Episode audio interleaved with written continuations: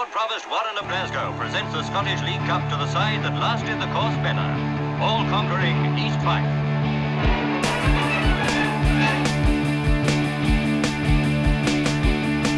As I made my way to that pitch on Wellesley Road To sing my songs for the boys in black and gold I heard the stories about 19 38. I was just a boy, I knew I'd have to wait. Now there's broken dreams and what might have been at that stadium by the shore. But those glory days and gold might return once more.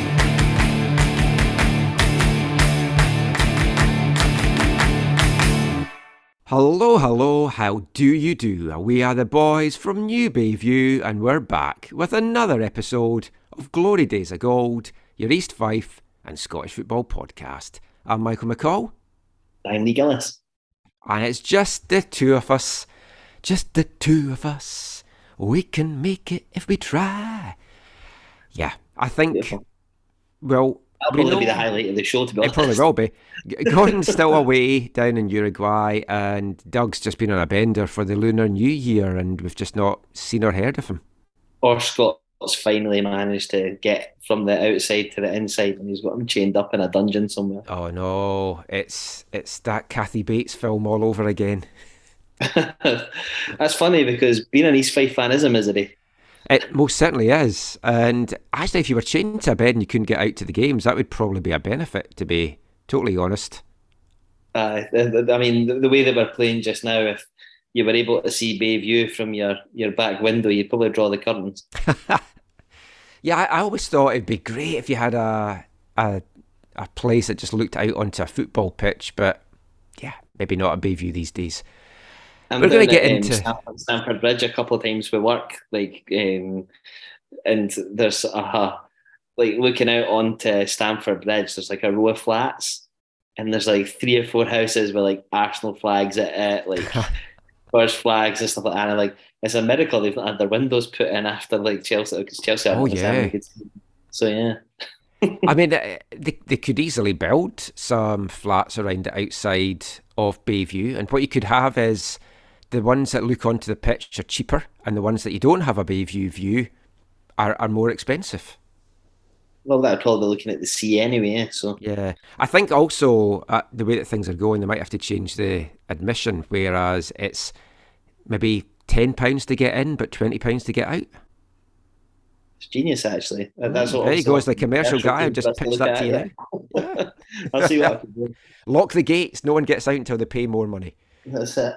Yeah, we're going to get into the plight of East Fife in this show, and we've we've nothing planned. Sometimes we do a rundown for the shows, and we, we know what we're going to talk about. We we didn't want to do it for this episode. We're just going to do this one from the heart and just talk about whatever comes to our mind, whatever comes up. We'll get all into all of that in a sec. But before that, let's just hear a little bit from this episode's sponsors. East Fife Community Football Club is proud to sponsor Glory Days of Gold. Keep up to date with all our community programmes through our Facebook and Twitter pages.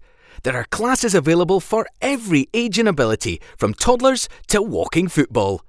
Just search East Fife Community Football Club. Mays Mortgages are Fife based mortgage and protection specialists. Our aim is to provide our clients with high quality, personal, and friendly service. Our advisors have over 25 years of industry experience and have an outstanding record for sourcing our clients the products that suit their needs. Where we're different though, unlike many other brokers, from start to finish, we won't charge you a penny. Contact us via Facebook to find out more. So thanks as always to East Fife Community Football Club and to Mays Mortgages for their continued support of the podcast and of East Fife. They support us. Go and support them. And talking of support, East Fife certainly look like they need all the, the support they can get just now. Not just off the pitch, but on it. It's we, we couldn't do the show last week. Unfortunately, I couldn't make it, and just timings and everything. I kind of wish we had in a way because we'd at least have had a, a semi-positive to talk about. But we can talk about that Stenny game, the one all draw, the battle of current former managers, managers that applied for the job and didn't get it against the one that did get it. And then we'll look at whatever that was uh, against Stranraer yesterday. Um, the, the, highlights went up early for that Stranraer game. They don't usually go up as early as they did. I couldn't bring myself to watch it on Saturday night because I'd been reading your guys' comments and the WhatsApp group comments and the Facebook comments, and I was like, you know what, I'm just going to have a nice Saturday night and I'll watch it on Sunday. I did watch it this morning, and at first I thought, oh, I don't know what everyone's complaining about. It's not been that bad, but then, yeah. How are you feeling right now? You've been at these last two games. It was a semi-positive last week against Stenny. It was a good point, building on that result in Elgin. And it feels, Lee, though, that us, the fan base, one week we're going to be in a positive mood, one week we're not. You could easily say that that is just what it's like following lower league football teams, but this roller coaster of emotions is it's starting to take its toll on some very long standing fans. Yeah, it's been two seasons of shite, um, to be honest. Um, how how I'm trying to sum up how I'm feeling about swearing, but probably you know disillusioned, disengaged. Um, you know, I just I can't resonate with this team at times, mm.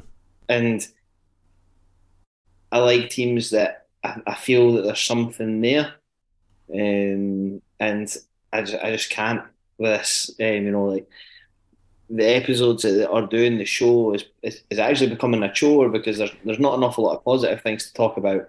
And yeah. you know, when we started this, it was meant to be like a nice positive forum to, to convey our opinions and interview former players and, and, things like that. But it's becoming harder and harder because I, contrary to, to some fans' belief, I don't actually like being negative. Um, I, I do like to try and be positive and and, I, do what I, I, I think you're a very positive person, to be honest. It's like I, out of the four of us that regularly do this show, you're the most positive of all of us. You always try and look for the positive aspect of what's going on. And yeah. this might it's be interesting be, because this might be a flip because I, I, I have some positive things that I'm seeing just now, but yeah, I, I know um, it's it feels doom and gloom at times. Well, I mean, I mean, if you look at the table, I think That's the table the actually hides how poor we are. the table hides how poor we are. Yeah. Um, and you know, for me, like Greg McDonald's an absolute legend, great guy. You know, he's he's done well to recruit the two players that he's brought in in January. You know, some people will say that he's partly responsible for the quad, the squad that's assembled. I don't think he can be entirely culpable for that because it was a Stevie Crawford team. So, you know, I, I still think that I, I, would like to see him some build his, his own team, but one win in nine is is very dangerous form. Is is very dangerous form in this league, um, and you know, there's times that I've, I've disagreed with statements in games where he felt that we played well. He said we deserved a draw against Stenny last week, and I, I thought we were battered against Stenny last week. Um, and we were very, very lucky. I mean, the goal they scored was was an Alan Fleming howler um, aside of that, you know, they, they did they threatened a lot, and, and Fleming made three or four really really good saves to, to keep that scoreline respectable last week.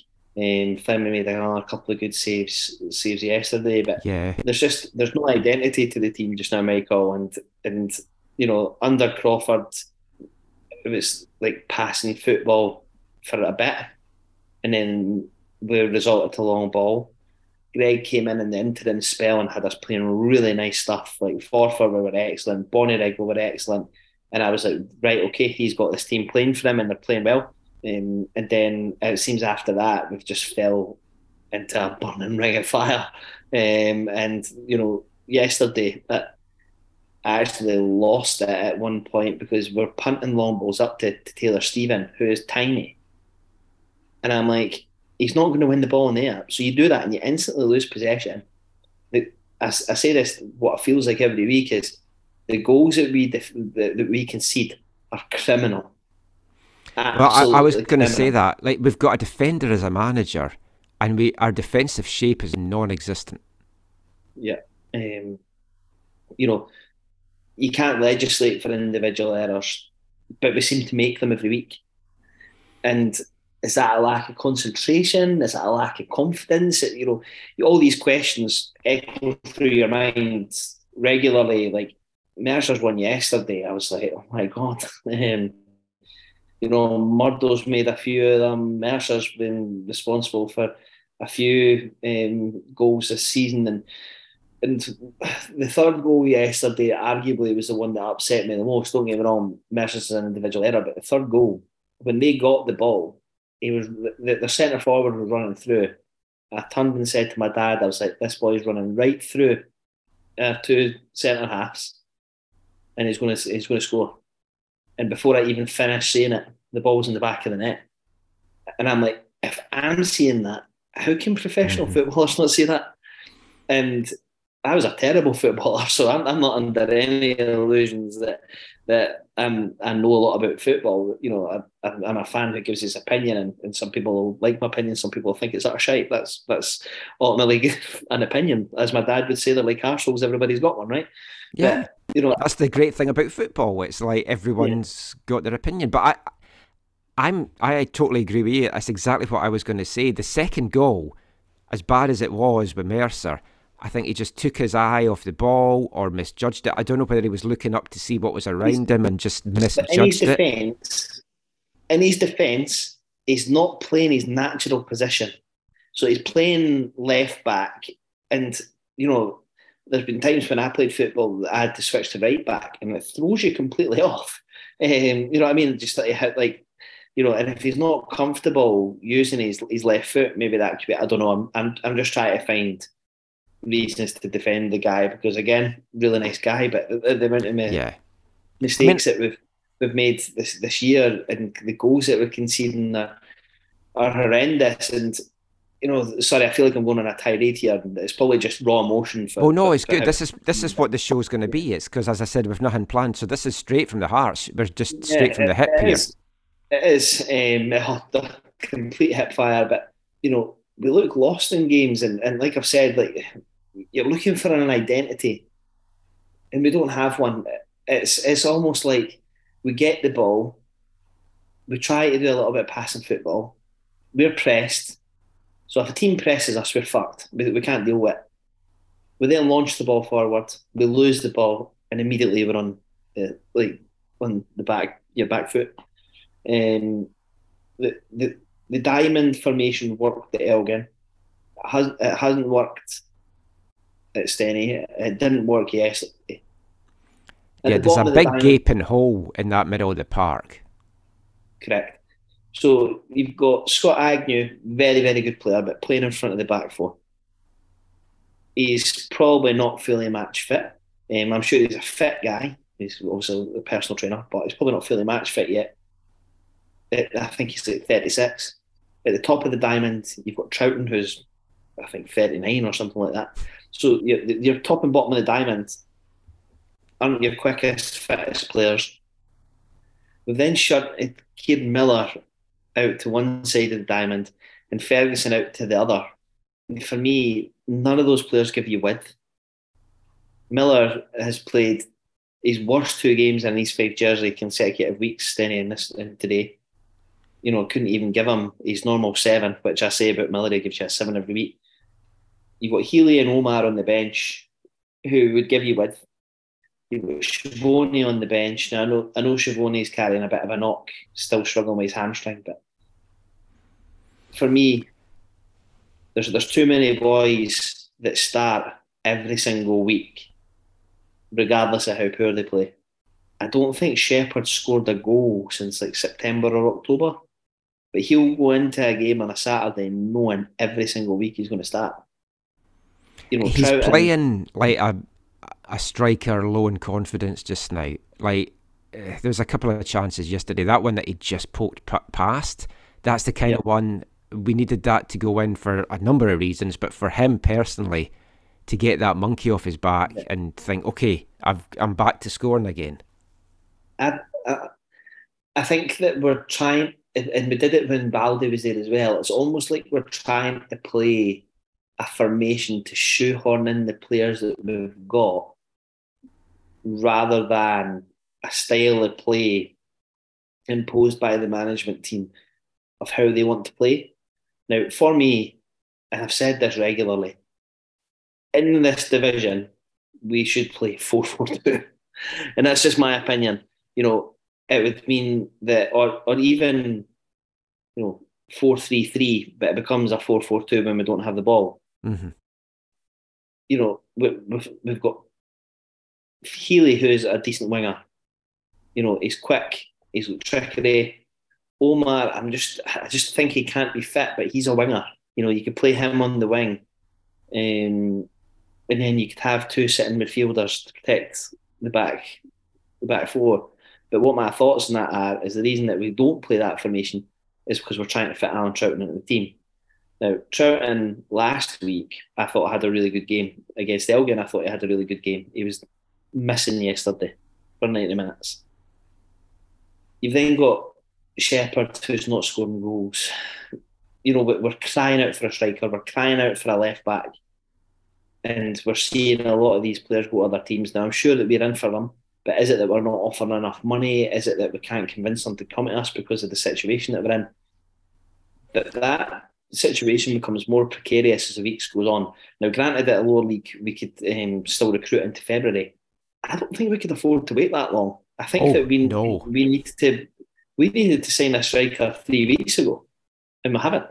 Now, I don't know the ins and outs of that really not privy to that information. Um, but for me, it's, it's a, a, huge concern that we haven't. And, you know, I, have seen a few people going, we're lucky Bonnyrigg are shite. Well, Bonnyrigg have signed four players. Bonnyrigg are trying to strengthen their squad. Um, now, granted, do I think any of the players have signed are, are good signings? Probably not. But on the run of form that we're on, you know, every week you're looking where that next win's going to come from. And do I think that's going to be next week down at Annan? No. Do I think that's going to be the following week at Stenny? No. You know, really, we're away to Albion Rovers. That's probably our only chance in the next three games to get a point, in my opinion. And Albion Rovers, you know, while they've got Charlie Reilly, they're a threat. So it's it's difficult when you're in the throes of a really, really bad bout of performance. One win in nine um, you know, one clean sheet in I don't know how many games. You know, the amount of times that that Fleming's made incredible saves to, to keep our scoreline respectable, which is why I'm, I'm not going to stick the boot in for his mistake last week because the amount of times that he's made saves that you know he probably had no right to make to, to get us points, i.e. the last game that we played Albion Rovers away from home, uh, where we got three points and I didn't think we deserved it that day. I, I do genuinely think we're in a bit of trouble here.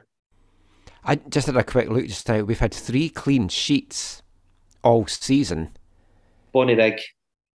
Yep, Bonnyrigg um, was the Albion last one. Rovers Away. Yep, and then the game I was at against Forfar, which you know how long ago it was that I was back. So Yeah, and that was Wow. one 0 and 90th minute penalty or something Yep. like that. Um, so you know, Forfar now are signing really, really well. They brought Ray McKinnon in, um, and and they're signing good, good players. Forfar, I think, will finish in the playoffs. I would, I would actually say, considering six months ago they were the worst team in the league, I would now say that they're they're probably in with a good chance of the playoffs now due to the recruitment and in their form yeah, you, you've got to think that Stenny and and Dumbarton are the other two, um, and then you've got probably a Annan or, or Elgin, maybe even Stenhousemuir, Muir mate sticking there. I'll stick my neck out now and say there's not a hope in hell we'll finish in the playoffs. And if we finish anywhere other than tenth, I would bite your hand off right now. And that's not me being negative. That's just because I'm a bit like there's uh, panic stations and, and alarm bells are ringing. yeah. However, you know, we are only three points off third, which is insanity to still talk like that, right?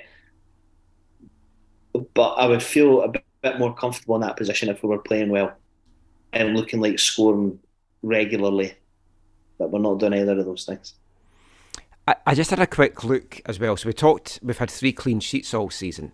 How many games do you think we haven't scored in this season, off the top of your head? Won't be many because we're, we're actually good at, at scoring goals. Off the top of my head, Dumbarton, Yep. Bonnyrigg, Yep. that'll be it. There's three games. Dumbarton, Dumbarton and two, Bonnyrigg. two against Bonnyrigg. Because they scuffed us at Bayview 3 0, and then there was the I nil thought it nil was the other way draw. So you look at that, and we, this goes back to everyone's like, oh, we're fine because Bonnyrigg are shit. We can't score against them, and we've got a huge game coming up against them in March potentially. Yeah, um, I mean, for, for me, we need to be, or our board of directors need to be having a conversation this week about, you know, we're in panic stations here. Let's find additional funds to to, to, to, let Greg bring who in, in he wants because that's what Forfar have done. Forfar Yeah, were but- bottom, rooted bottom of the table. They sacked their manager. They've brought their manager in and they've backed him. Now, whether they're going into financial throes to do so, I don't know. No idea. But now's not the time for me to be. Not, I don't want to say penny pinching because I don't know. You know, I don't know for penny pinching. Now's not the time for me to be saving for a rainy day fund. No. The rainy day's here.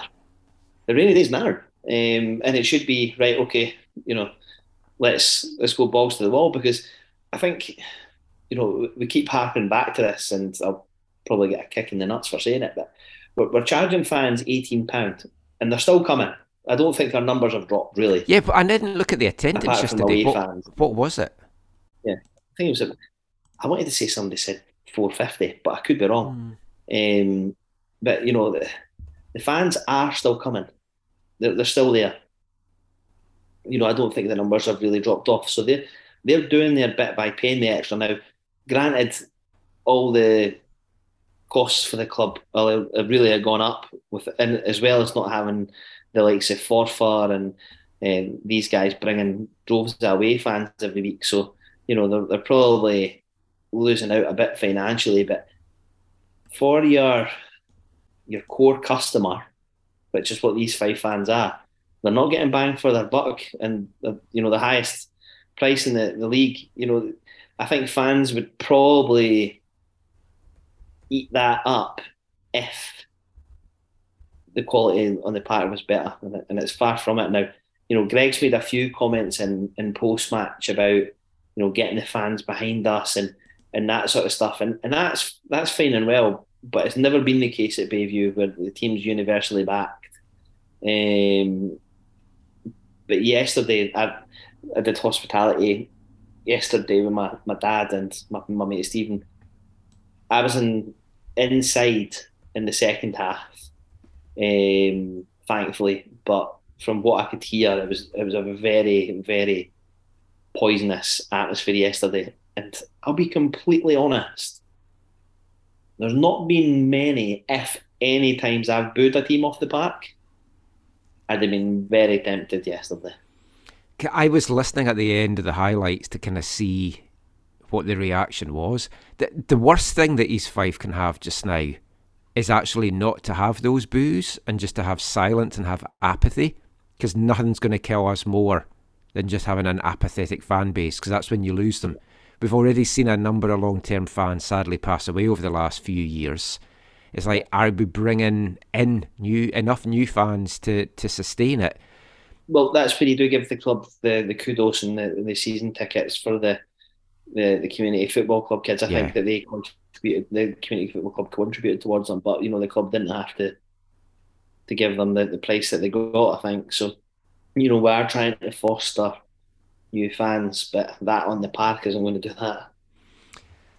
let's I, I i'm gonna i'm gonna try during this to be a little bit of devil's advocate and like put forward some positives just so that we, this doesn't sound like we're both going to be in a big moan fest and i mean one of the things that you touched on there actually what we should also mention as well if anyone hears lee breaking up a little bit it's he's got some wi-fi issues so it's not too bad on my end lee so don't worry about that but it's just in case if anyone's thinking oh there's a little bit of a break up there it's it's not that he's reached the end of his tether.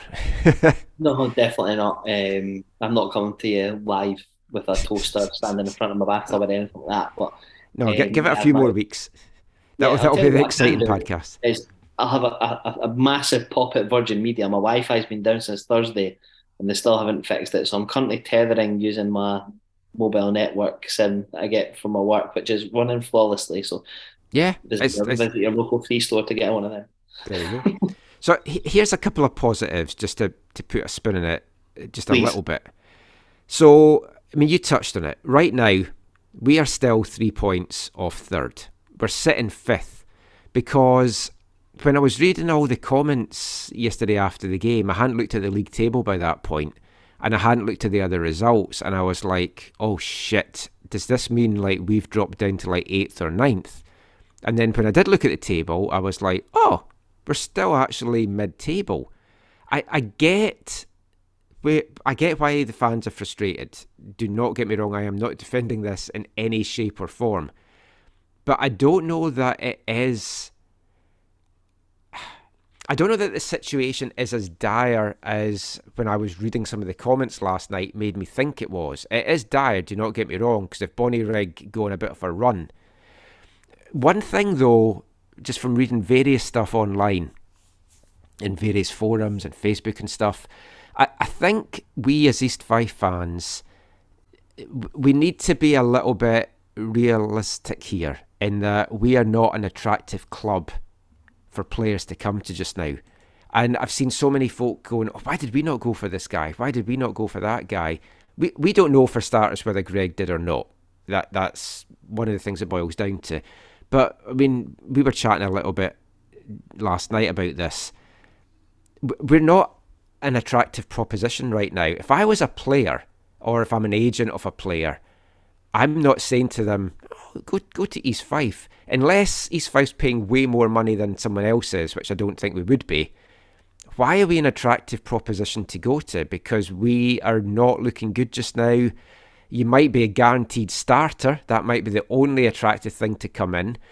And you made a good point of Forfar and Bonnie are adding players. I think Forfar's a way more attractive proposition just now because Forfar look like a team that's on the way up. Whereas we look like a team that's stagnated and the only way for us to go now is down. Bonnyrigg are adding players, yes, and maybe not top quality players. They might not be players that we're we're even wanting. But those fresh faces coming in can give a team a spark. And who knows, maybe travel's better for them. Maybe Bonnyrigg are paying a bit more than us. Maybe they like the community spirit of Bonnie Bonnyrigg because it is a good community club. I mean, you'll be playing in front of a thousand people every week. Yeah. And it's like stuff like that goes. Right now, if I, I'm an East Fife fan, I would want to play for East Fife. If you've no affiliation or affinity with East Fife, why the fuck would you want to come to us right now? Uh, see, I will flip that because I think if you have a look at Aidan Quinn's interview when he first joined, you know, he, he pretty much says that former players who have played for us have said what a great club we are and how well run we are. And, you know, I think that, that things like that do speak for the club. Um, you know, we've got to remember that we have just come down from League One, so we will still be seen as a bigger club than, than some of the other ones in the division. However, that only goes so far until somebody offers you an extra 100 quid a week or an extra mm-hmm. 50 quid a week. And if you're a young player, you're like, well, if I get an extra 100 quid a week, that's an extra 400 pound a month, that's an extra, you know, X amount a year. My master's picking up to do it. That's your gas and electric paid for. Yeah, I mean, it could be your gas and electric, it could be an extra night out with your mates, it could be, you know, designer gear, it could be yeah. beer, it could be any of these things. um, you know, you've got to think about that. And I mean, if you look at the players that we've got just now, young players perhaps that are, you know, decent, they'll maybe be assessing their future because you know they'll probably hear from other teams that they're playing against like what you're a week and mm-hmm. I saw I'm only getting that well you know if there's a chance for me to move abroad but you know, until we get rid of ranking and get some fresh investment, that's that's never going to happen. So, We just need to, you know, I think Doug's said it countless times about where we are as a club. Um, we probably are where we are. Um, you know, a yo-yo club between League One and Two, but I really don't want that to be a a club that you know if, if we can't be sitting here arrogant and thinking we won't go down. Well, I'm pretty sure Brechin didn't think they would go down. Yeah, I'm pretty sure that Cowdenbeath didn't think they'd go down. You know, East Stirlingshire or maybe them, but I mean, aside the Brechin, none of these clubs have ever looked like coming back up. No, and I, I like if if Brechin were to come straight back up again, and that's still a big if because there's a, a long road ahead. I mean, going down might actually prove to be the best thing for them, but that is the outlier here because you look at the other clubs where it most certainly has not been the best thing for Yeah. them. I just realised as well. I started. form against non-league clubs, Michael. Yeah, Banks o' Dee, Brora, you know, Buckie? Thistle even gave us a fright in the cup this year. Um, BSC Glasgow, or whatever they're called, you know. I, I was going to say, I just realised I started what I said there by going, I'm going to put a positive spin on things and finished it by going, why the fuck would anyone come to us? So maybe maybe my positivity's not quite there. But going back to what I was trying to be positive about, we are mid table. This season is very salvageable and could yet turn it into a, a playoff playing season. That's how fine everything is. I, I've got a friend over here um, his name's Rituro. It's not his real name, but it's just his online persona. And he plays a lot of Football Manager. He's like written stuff for Football Manager. He provides a lot of the scouting and stuff, and does a lot of stuff behind the scenes for them. So he's been playing as East Fife on, on Football Manager, and he sent me a message going, "Hey, I, I've done really well. I've got you promoted from League Two. Blah blah blah." And he said, way better than you're making it out to be. And I went, no, we're currently third or fourth. I can't remember what we were at that point. And it's like, oh, really? Because I, I listened to your show over here. And he's like, and you were talking about how dire the situation could become. And I went, yeah, but we won a game and we suddenly, it's looking rosy. And then he looked at the table and was basically like, Jesus, like three points, I think it was, between third and tenth at that point. It's like, that must be stress free for you all. And basically, that's what this season is because Yeah. a win, and it's like you're feeling positive, a defeat, and we're like, oh, this is the end of the world, we're going down. And I think it's going to stay like this for a number of clubs right to the very end, and it isn't going to be a stress free time for a number of these sides, including us. But we just have to win some games, and I know that's easier said than done. If you're Greg right now, or I've just made you manager of the club, what do you do in the next two weeks to turn this around? sign a striker, sign a left back, um, and stand outside Jim Jim's door asking for more money to improve the playing squad. Um, you know that that's honestly it. I, I think that we, we need to an expression I hate, but break the bank and try and, and bring in players that are going to seriously improve the quality of the team. And unless we do that, we're going to be playing with fire between now and the end of the season. I, I do have concerns that it's a bit like, oh, we'll be fine. And I don't think we could afford that mentality. You know, when we were in League One and, you know, we, we didn't throw the kitchen sink at it to stay up, I kind of almost accepted that because I was like, oh, but the teams around us are, are just a, a lot more, you know, financially able to do it. If we get dragged into a relegation dogfight, my concern is that if we lose that dogfight, there'll be people that are gone forever and won't come back. And I would Yeah. worry about the the sustainability of the long term future of the club. Yeah, that I think is a genuine big concern just now. Because if you read some of the comments from last night, th- these aren't fickle fans. These are like long term fans, 40, 50, 60 odd years, some of them have been following this club.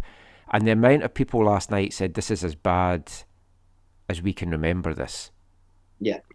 And It- it- I, I remember bad. bad days under Gavin Murray, but you didn't have that trap door at that point. Whereas I think we might have finished second bottom of when it was the three divisions. I think we finished second bottom one year, It might have been third bottom, and that's the mm. worst I can remember.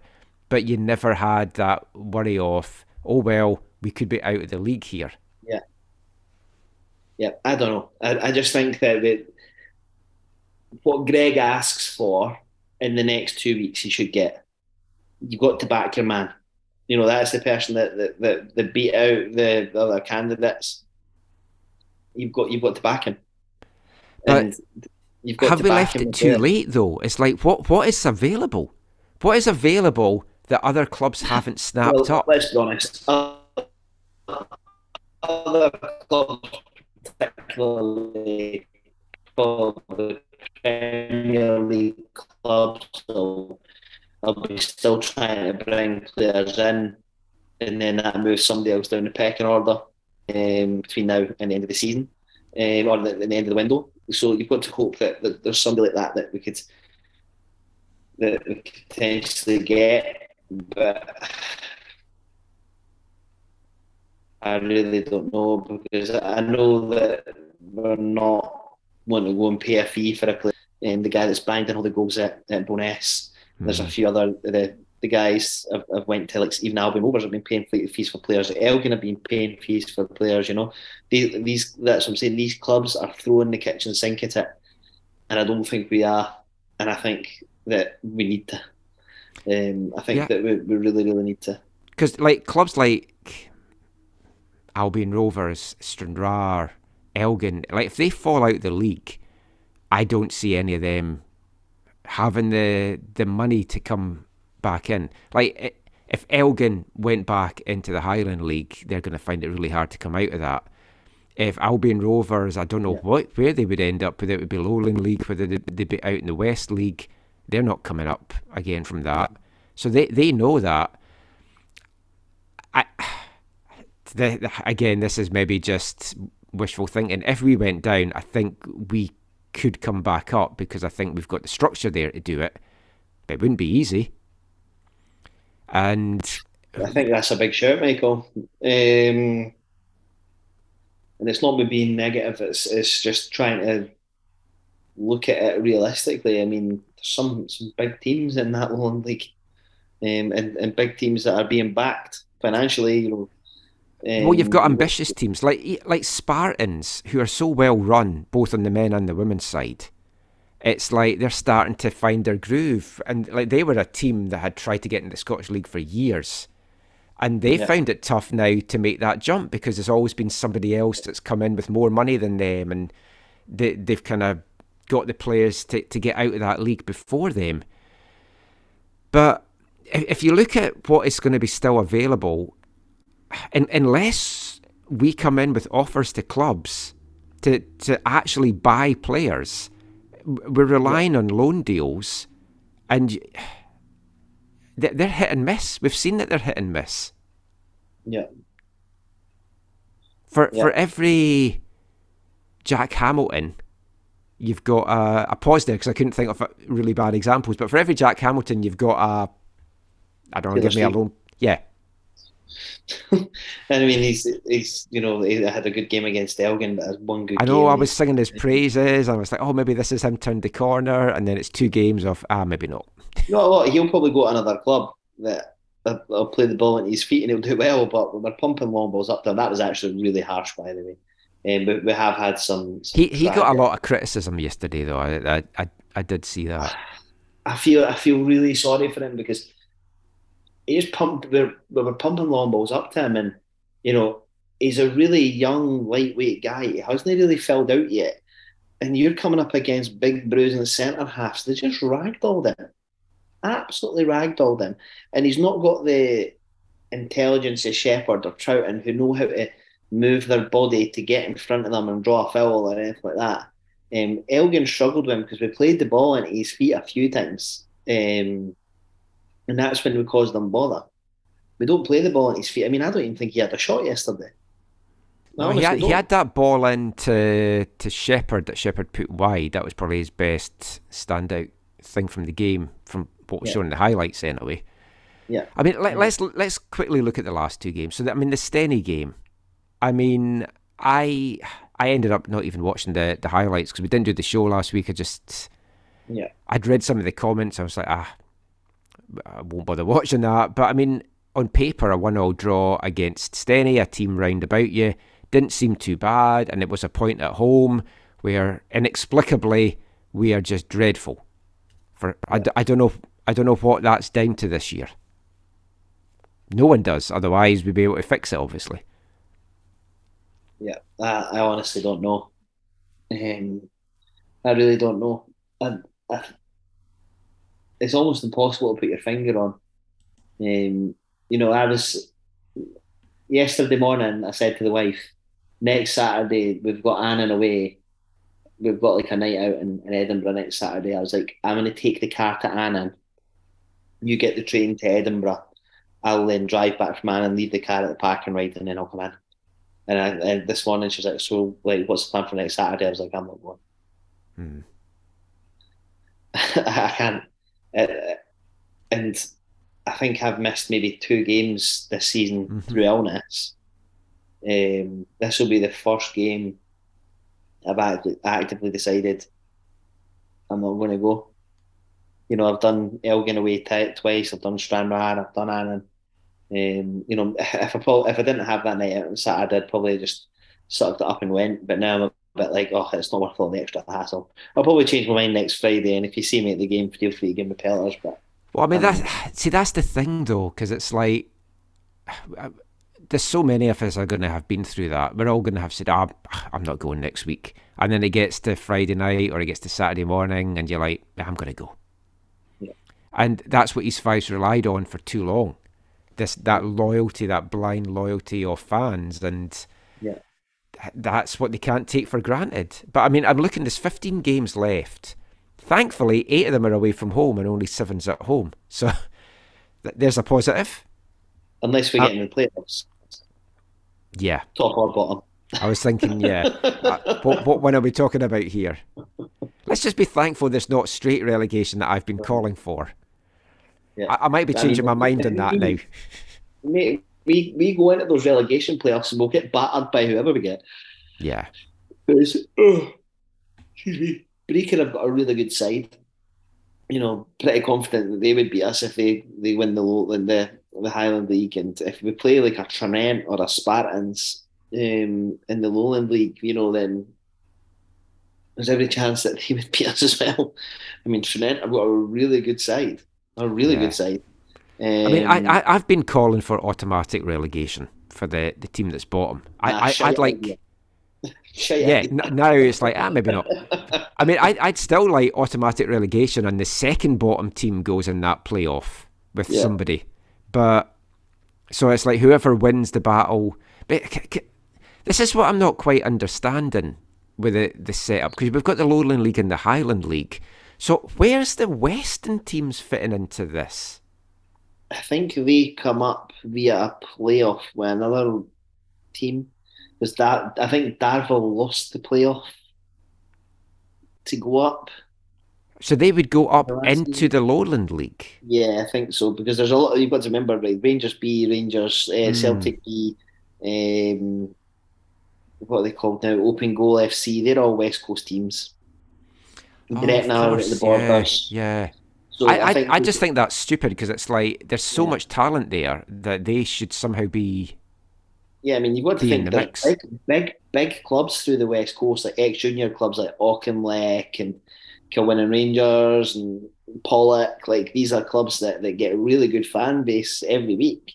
You know, if, if if they start creeping their way into the divisions, then they'll move up as well. Yeah, I think that if if you look at the Scottish league tables in five years, it could be very interesting as to to who is Yeah. sitting where and in the Prem. yeah. See, what what prem though? It's like uh, East of Scotland Premier. Al- al- Always say things um, that can be taken out of context and then use them to be proven right. True. I, I didn't say what Premier. Exactly. That's exactly what I meant. Yeah. What kind of reception did Naismith get when he came back? I was curious about that. That was a weird noise. Like meh, um, nothing. I mean, I, I I clapped him out, and then he started celebrating when they scored, and I was like, "Fuck you, then." Well, of course he's going to celebrate. He, didn't, he applied for the job and didn't get it. I, I mean, I, I get doing that to the the board maybe, but maybe not so much the fans. Um, you know, um, Mhm. fair, I mean, fair enough. Like, give it out to me, like, because I, I said I didn't want it back, but uh, maybe maybe not so much. Uh, He was our first interview. he was uh, was he our first ever one? I think he was. No, Paul McManus was our first ever one. Oh, okay. He was our second one then. Um, he was one of the first, and look, great, great guy. Yeah. really like him. You know, the, the, the things that we say on here are never ever personal. They're only based on football and matters. You know what I mean? Like Darren Young, I would probably say is arguably the best East Fife manager in my lifetime. Um, you know, but at the end, you know, I felt like we had to change it because of the form that we were in. Um, you know, and I'm sure that he probably thinks that all the boys in the podcast are a bunch of wanks. Mm. I, I Um, tell you, actually, that would be an interesting thing to ask the listeners. Obviously, we've got a, a lot of age range of people, but who who's been the best manager in your lifetime as an East Fife fan? And don't just take it as who's been the most successful. For example, Dave Baikie. Was he a good manager, or could anybody have got that team up with the money that Willie Gray had put into it? Because that's what I would argue in that case. So when you look at what resources they've had and what they've done with those resources, who would you feel has been the best manager as when you've been an East Fife fan? I'd like to hear that. Young for me. I think that's actually a good shout because when you said that, I was surprised, and then I was thinking, I was like, actually, you know what? With the resources that he had, The results against the Rovers, the, the, the big teams that were dumped out in the cup. Um, you know, we've we had good cup runs under him. Got to the semi final the Irn-Bru Cup or the Mhm. Bourbon Biscuit Cup or whatever the fuck it's called now. Um, you know, so you've got to. I, I would say it's got to be Darren. I mean, you know, there's people on there like saying that we should have sacked him when he didn't get us into the playoffs and all that sort of stuff. What they didn't realise is we were outperforming. That wasn't where we deserved to be. We were outperforming given where we are as a club. Um, just now, anyway, and against the financial, you know, gap that we've got against other teams. But for me, you know, Darren is the, the best East Fife manager in my lifetime. Um, you know, I think anybody could have got us up with the money Baikie had Yeah. to spend. Um, he was he was literally playing football manager with a cheat on. Um, Gary Naismith, the season that we won the league and we had a good team, but I mean, I think Baikie's team would have battered them. oh yeah, That's that's that, that's Yeah. me being honest. I think that that East would Five have battered them. team at, at, at that level, that division is one of the best teams I think of all time at that division. Yeah, they have to win the league in the quickest time. Yeah, did more points than Rangers with all the the backing that they had and stuff. So I mean, It that was so- showed you. So, so funny because Jamie Insall, when he pipes up about East Fife, despite not watching us and being miles away and having no fucking clue, space cadet. Um, he's he's came out and said that East Fife team that won the league that I was part of were arguably the greatest East Fife team of all time. And I was like, we've won the Scottish Cup I know. the League Cup three times.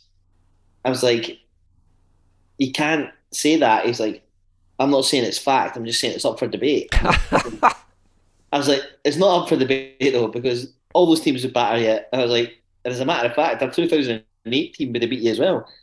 Um, mental space cadet. Anywho, um, but realistically, to try and wrap things up because we're coming up to an hour and we Yeah. said we are going to try and keep it to an hour. Yeah, I, I've got two things I wanted to last talk about. So yeah, let's quickly wrap your bit up. um, right, yesterday's game because we haven't really touched on that uh, too Yeah. much. I don't want to delve into it because obviously we we do want to keep this to about an hour, and I think probably ten more minutes, and we'll call this a day. That first half, the the start of it, it wasn't too bad. We played Murdoch well. had a, a long range shot early on, and then the penalty. It was a soft penalty to give away. It was a stupid penalty to give away. It's a penalty though. Yeah.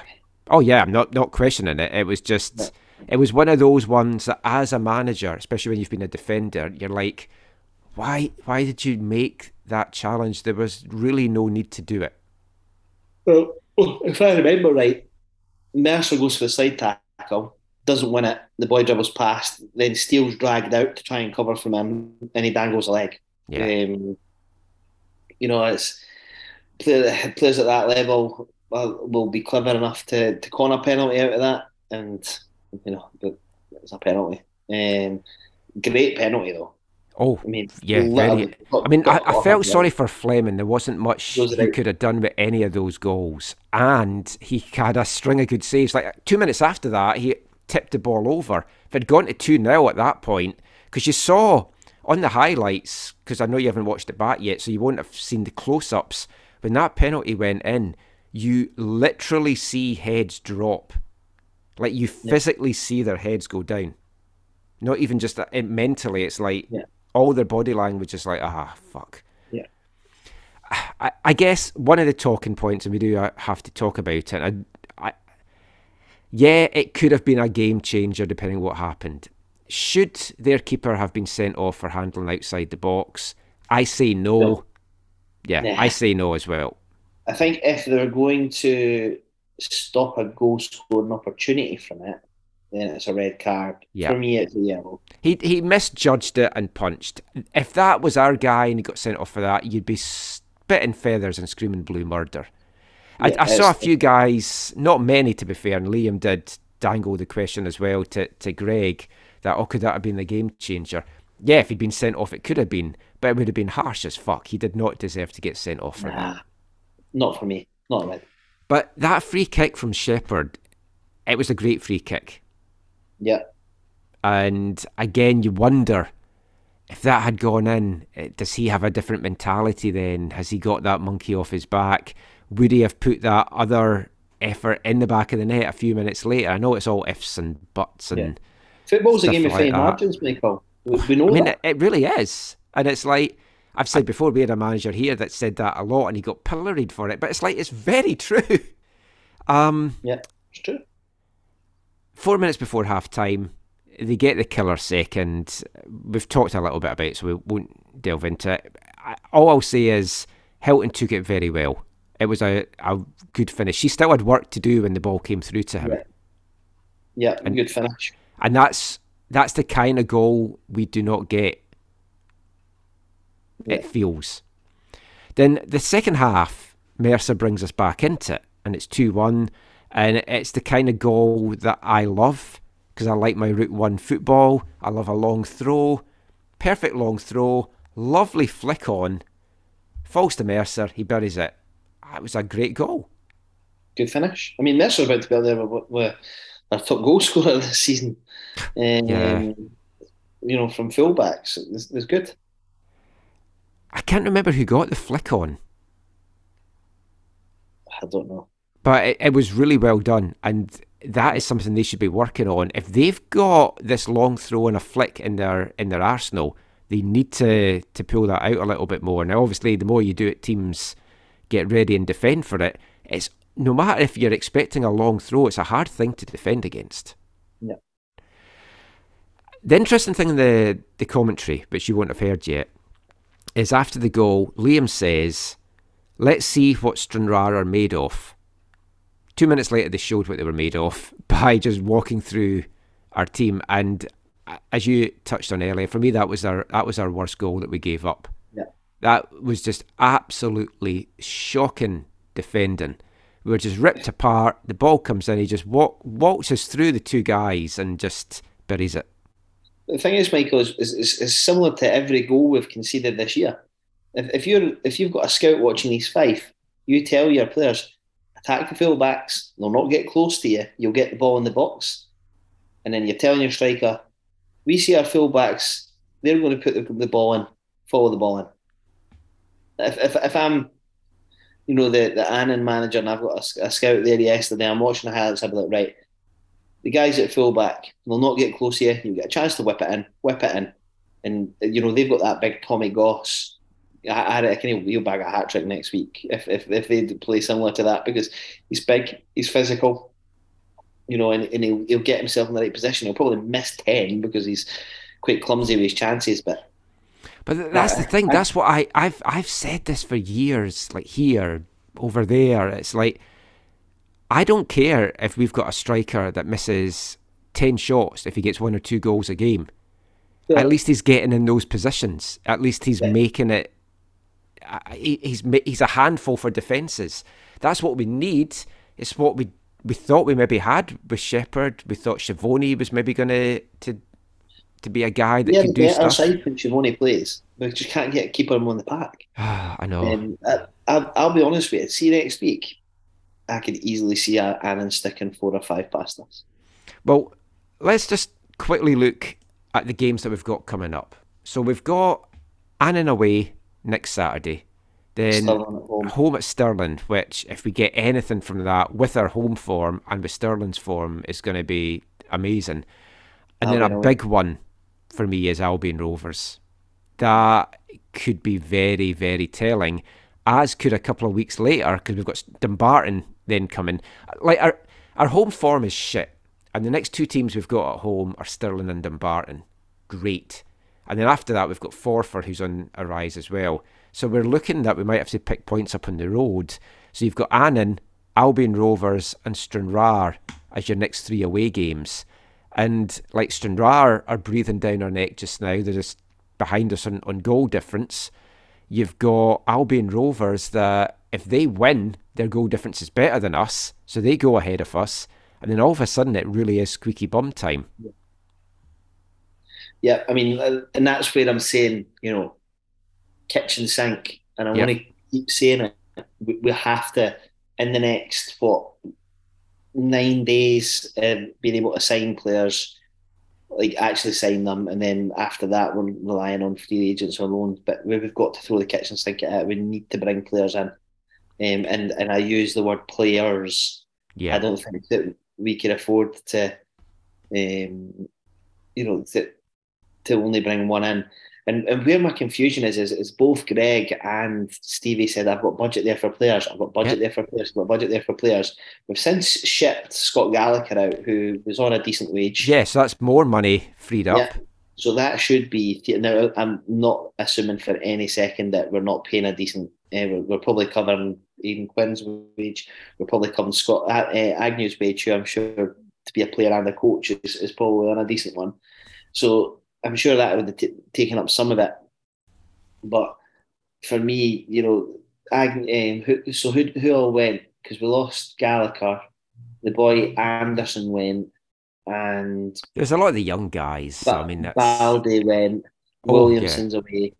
So there's four four wages out, only two brought in. I know it, it was starting to look decent because the guys were going out. We had made those couple of additions.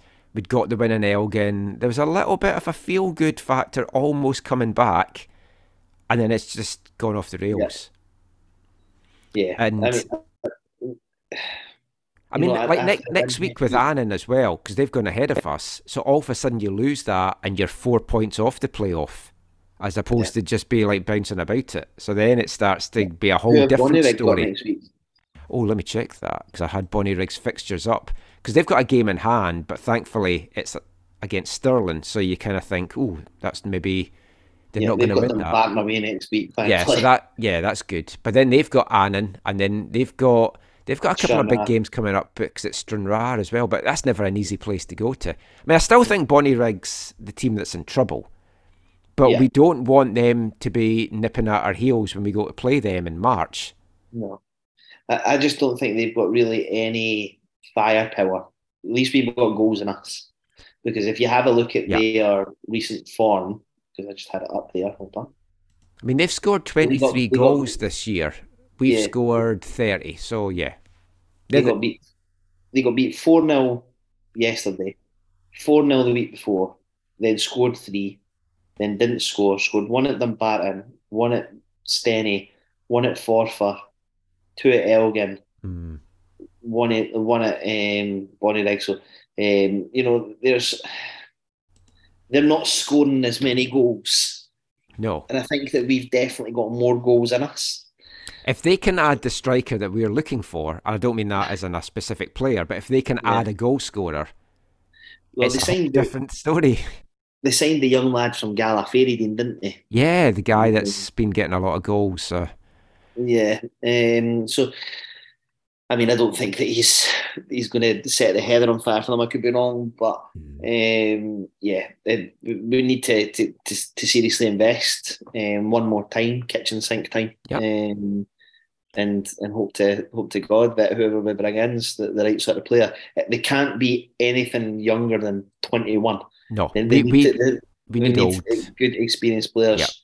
Um, I, I know a lot of fans were upset about Martin Rennie going to Clyde, but you know, don't get me wrong, he would have given us a different option. But I mean, he didn't set the heather on fire the last two clubs he was at, um, and a bit injury prone. The guy Russell McLean going uh, um, to Dumbarton, I think's one that we might live to regret. But um, you know, But again, if, if you're if you're faced with joining a team that's challenging to go up and us, yeah, no you're brainer. gonna yeah. It's like I, I can't Yeah. blame the players for that, and I can't blame the players if they want to take an extra fifty or hundred a week either. It's like who wouldn't? No. Let, let's finish with a big question, which is what everyone's been talking about uh, this weekend, and I saved it to last on on purpose because we won't get too much into it yet. Maybe next week we'll see. There's been a lot of folks saying that Greg needs to go, and it was a wrong decision. He shouldn't have been appointed. We'll maybe talk five minutes about this, Max, for now. We were chatting a little bit about it, and my my feeling is it's too late to let him go now and bring someone in because unless you've someone lined up, and I guess Scott Agnew is maybe the big standout figure, but if Greg goes, Agnew's going to get it maybe on an interim basis. I can't see him not. Unless you've got an experienced coach lined up that is going to come in and bring some players in with him, there's not time for a new manager to come in and make a difference. You're as well having the manager that knows these players now. And Yeah. if it means we end up finish second bottom, I take that as a win for this this season. We write this season off and we start afresh next year. I, I just I I understand that folk aren't happy with one win in nine and the play hasn't been good. We just can't keep going through managers like this. Yeah, I mean, if if and, and I'm going to get splinters on my ass and sit in the fence. To be That's fair. Um, Well, I, I I'm putting you in a difficult position, obviously, as well, because you are doing stuff for the club. So it would have been better to have like Gordon and Yeah. and Doug on Look, as well I- to chat about thi- this. Greg That's would tell you, end.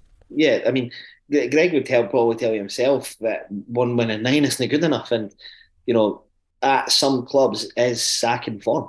hmm That's and and that's not my opinion per se. It's that's black and white. So you know, it, it is sacking form. Um, but you know, the, the the club have have backed Greg for the job. They, they you know, they they did their due diligence this time. Mhm. So they, they interviewed some some decent candidates. They felt that Greg was the man to take them forward. For Yeah, and, me, they, and they didn't feel that Aggie was. So it's like if they got rid of Greg and then Agnew suddenly gets it, it's like, well, are you admitting Well, you got I the decision know. wrong? Or I don't know if Aggie got interviewed. I'm not sure if he got interviewed or not, but um, you know, they interviewed Gary Naismith, Mhm. they interviewed Greg, they interviewed a few others, and you know, Greg's a man that they've chosen to take forward. Now, if that is the, eh, you know, it's kind of like double. It's, it's either back down or double down time for them now. Yep. Yep. So That, that's that's actually that's a really good way to word it. Yeah. Yeah. That's the, that's what you know. The board have got to make that decision. Either back down or double down. Double down in the back him and give him the the players that he wants to build his own team. Because I- again, I still feel that he's he's, he's partially culpable, but not fully culpable for the, the this squad that's been assembled. So they've got to either back him or sack him. Um, and for me, you know, to the end of the season, I would probably say that they need to to back him and give him the players that he wants, or give him the budget to bring some better players in. Because I think that we need to really double down and, and improve our squad. Yeah. Um, if this was December and we could get rid of a manager and have a whole transfer window ahead of us, I'd say, well, maybe it is worth doing that. But just now, I just feel it's too much disruption, and whoever comes in, what are they going to do with this group of players? Can they get anything more out of this group? I mean, maybe they can. Maybe they have better tactics. Maybe they've got better defensive shape. Maybe they've got contacts that could get some lone guys in. But you've got to be 100% certain that whoever you're bringing in can do what you need them to do. Yeah. Otherwise, there's no point. And there's no certainties in football. That's the problem. Yeah, uh, that's that's it. Um, you know, some of the names that were being sort of bandied around yesterday um, were like Danny Lennon. You know, he's obviously out of a club just now, um, and you know, there's there's a few others, but nobody that, that really stands out. Um, that, you know, that's the problem. But again, it's, it's, it's, I, I, I, have switched. Yeah, see, I've switched from my viewpoint at the start of the season where you folk were always saying, "Well, who would you get? Who would you get?" And I was always like, "Well, there's going to be folk out there." At this time of the season, there isn't folk out there. That's the problem. And that it's because they've been sacked for yeah. performing. Yeah, um, you know, there's fans that we should have went for Naismith or, or we should have went for Aggie or we should have. Hindsight's always. Of course it is, and I mean, don't get me wrong. There was a lot of people that even when we appointed Greg, weren't convinced. Yeah. Okay. Now I'm not going to sit here and deny or or say that I wasn't somebody that backed Greg for the job because I was because I did think that he had the, the credentials. He, he cared about the club. He's obviously went up through the playoffs before. He knew the players. You know, so I, so I did back back Greg. Um, you know, and to a degree I, I still do, but he, he needs to turn it around.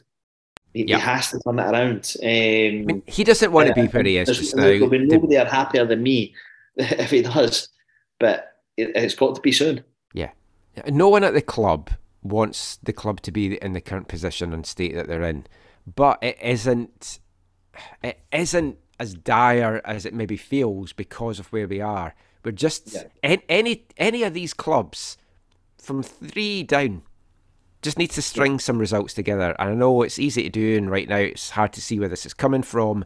But just to to finish, just by quoting Greg or paraphrasing Greg from after the game yesterday, he he's wondering what what is the real East Fife? Is it that team that went to Elgin and came away with that, that yeah. result, or is it the team that we saw capitulate to Stranraer yesterday?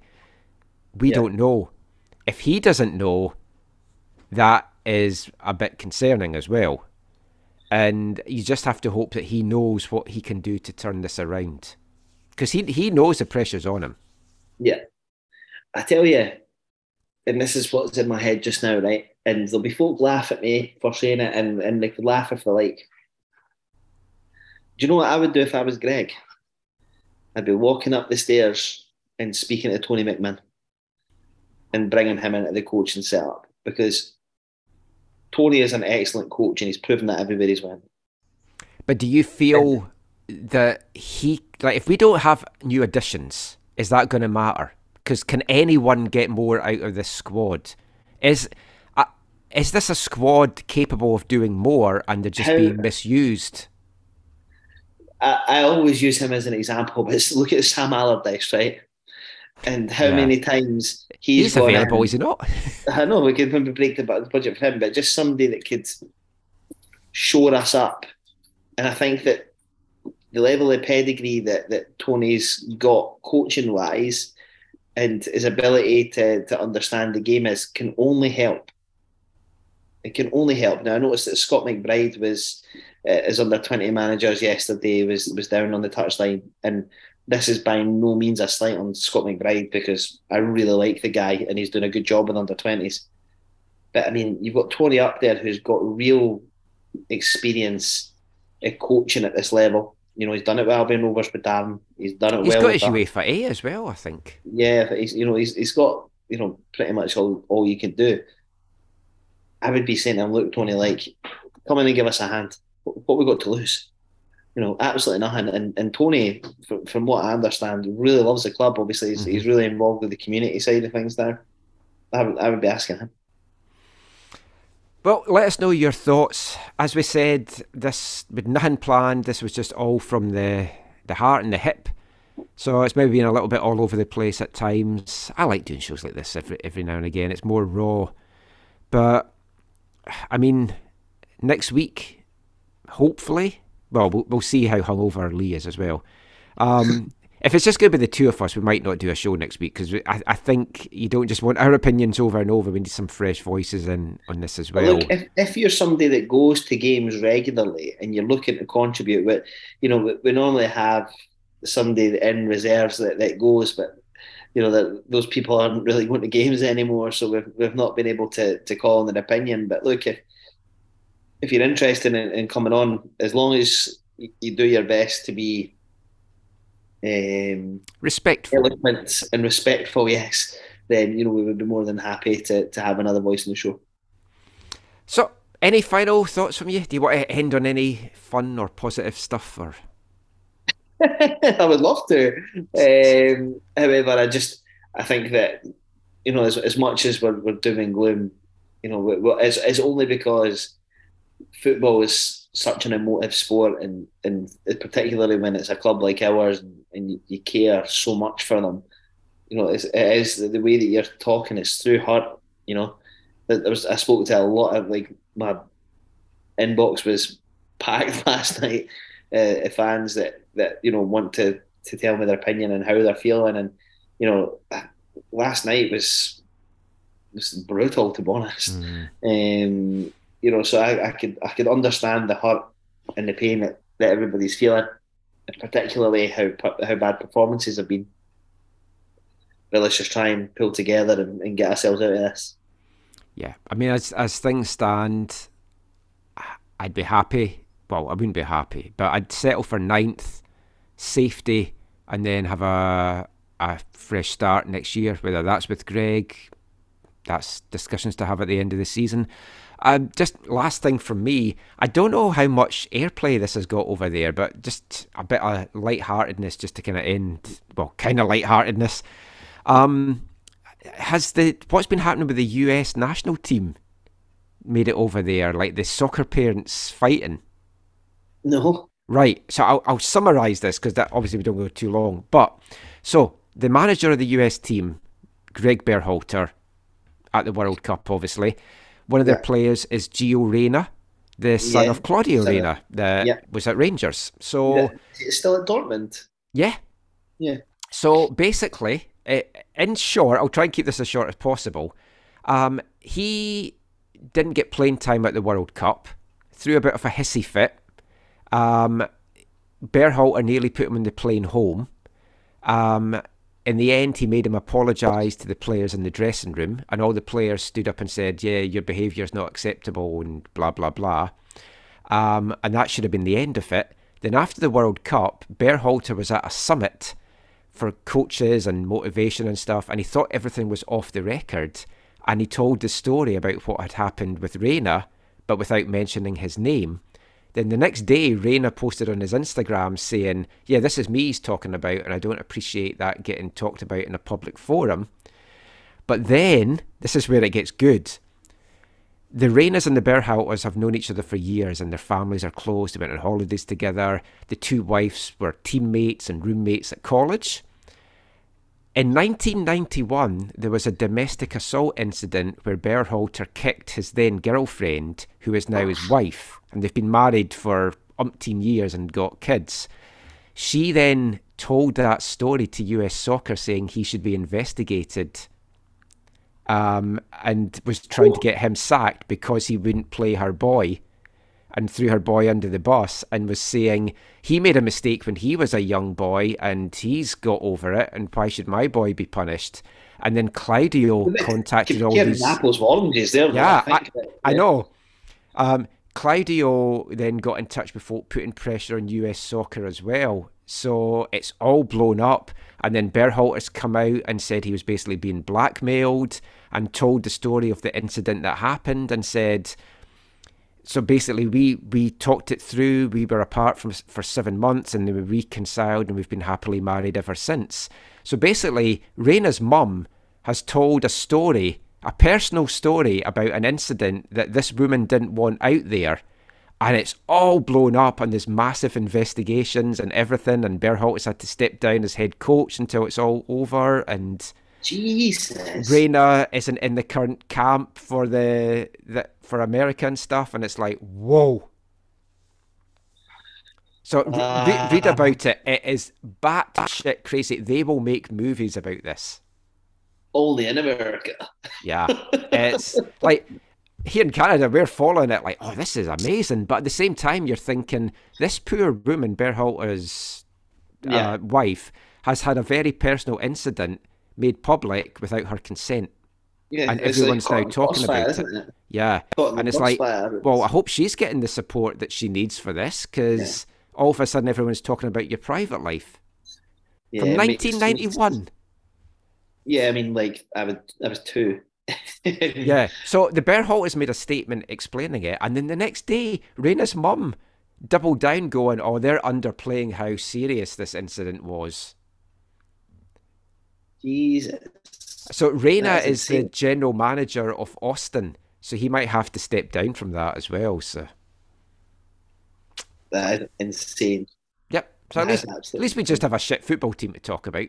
Yeah, but- It'd be fine.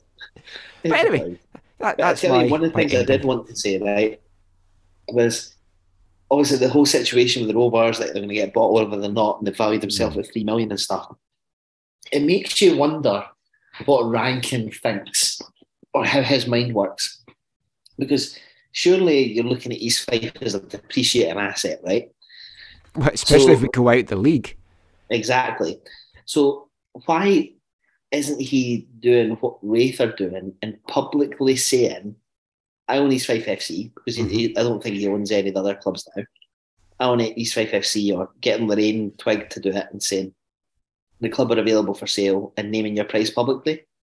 Mm. Because all that happens is, is then the investors that these club like, because there's loads of these foreign nationals desperate to invest in football now, right? Well, So- there, there, there's a like in all seriousness here in Vancouver, the team owns two CPL teams, Canadian Premier League teams, and mm. they're looking to diversify into Europe. So they've got players for their players to go and play in the winter and stuff. Yeah.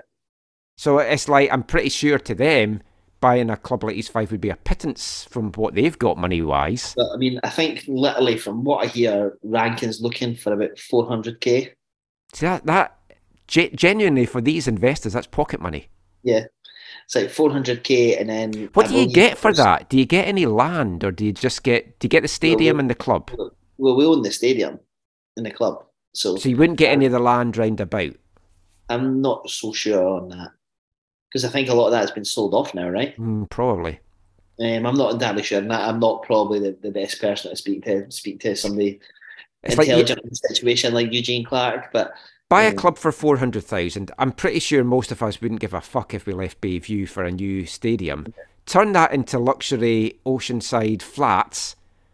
Build Yeah, a new stadium got- somewhere. You've got the new, you got the new rail link coming in, and, and people in Edinburgh that um, have got a bit more money Yeah. and will be happy to commute. You know, it's it's good land for them, but I've said, it would be right in the middle of an industrial estate where you live. Yeah. Still though, Yeah. you have a nice view, and that's that goes for a lot. Off the bay. Yeah. Is that why it's called Bayview? Oh, I've never ever thought about it. It's better than the old Bayview where you really had to stand in just one little bit at the back of the terracing to get a glimpse of the sea. Exactly. Um, but no, like that, that that keeps crossing my mind. Like, why isn't he just saying, Do you want to Yeah. I, do, I do want to sell up and you know, here's what I'll take for it. Yeah. None of this.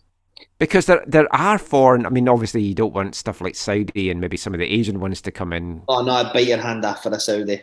would you? Aye, why not? Go on a Champions League run, go for it. No, I'm kidding. I am kidding before I get cancelled. I'm kidding. Um, but I mean, if, if are worth three million, that's what they're wanting. Four hundred is nothing. I mean, that really is a drop in the water for. I, I'll speak. I'll speak. I'm speaking to the guy that owns this investment company this week actually, because he's he owns the new Vancouver CPL team that's starting this year. I'll Yes, say, hey, how about four hundred thousand? What is that to you? Pennies, chump change. Yeah, Probably You've got find a- out if he looked in the back of his couch. yeah. Actually, probably would. Okay, leave that with me. We'll see what we can do. But that is it for the show. If you've got any big investors that, if anyone wants to buy the podcast, we're happy to sell that as well. I'd probably take a tube of Smarties for it, to be honest. We're coming up to our hundredth episode, which we kind of want to do something a little bit special with. You talked about a best of show. I don't want to do that because I have to edit it and try and find the best of clips. So yeah, what would you like us to do, or who would you like us to have on to celebrate our hundredth episode? Is there anything special that you would like? I don't know. We could. Know, We've got we've got two episodes. This is episode ninety eight. So One We'll try and do something special for the was- 100. was- Is, like how we did the YouTube show. Is that we did a live one and just have people come on and ask us questions like favorite interviews or talk about their Oh, favorite yeah. of the show over the years. Um, so well, if you can get your internet back working again, we can do that. Oh yeah, um, yeah, I'll do my best. Yeah, that would be actually that would be a lot of fun to to do a live YouTube show. We can, yeah, we can maybe try and see if we can arrange some special guests to to jump on. yeah, yeah, we'll work on that. Anyway, you know where to find us on Twitter, Glory Days of Gold, glorydaysofgold at gmail.com. Sometimes I even go in and check the email like I did this week. Um, we'll be back soon. I'll just leave it at that. We, we don't want to get our 99th out of the way because then that puts the pressure on us to do the 100th one. Yeah, So we'll, we'll, we'll see. We'll be back. couple of weeks. Yeah. Might not be next week, I, I think. Um, but we'll be back soon anyway. Until then, thanks for listening as always. Take care, keep supporting the fight, and fight the good fight. On the five!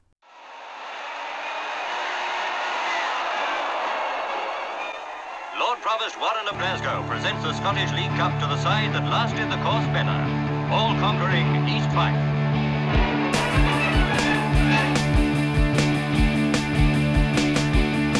As I made my way to that pitch on Wellesley Road To sing my songs for the boys in black and gold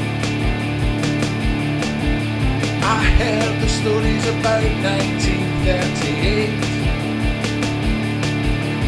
I was just a boy, I knew I'd have to wait now there's broken dreams and what might have been at that stadium by the shore. But those glory days and gold might return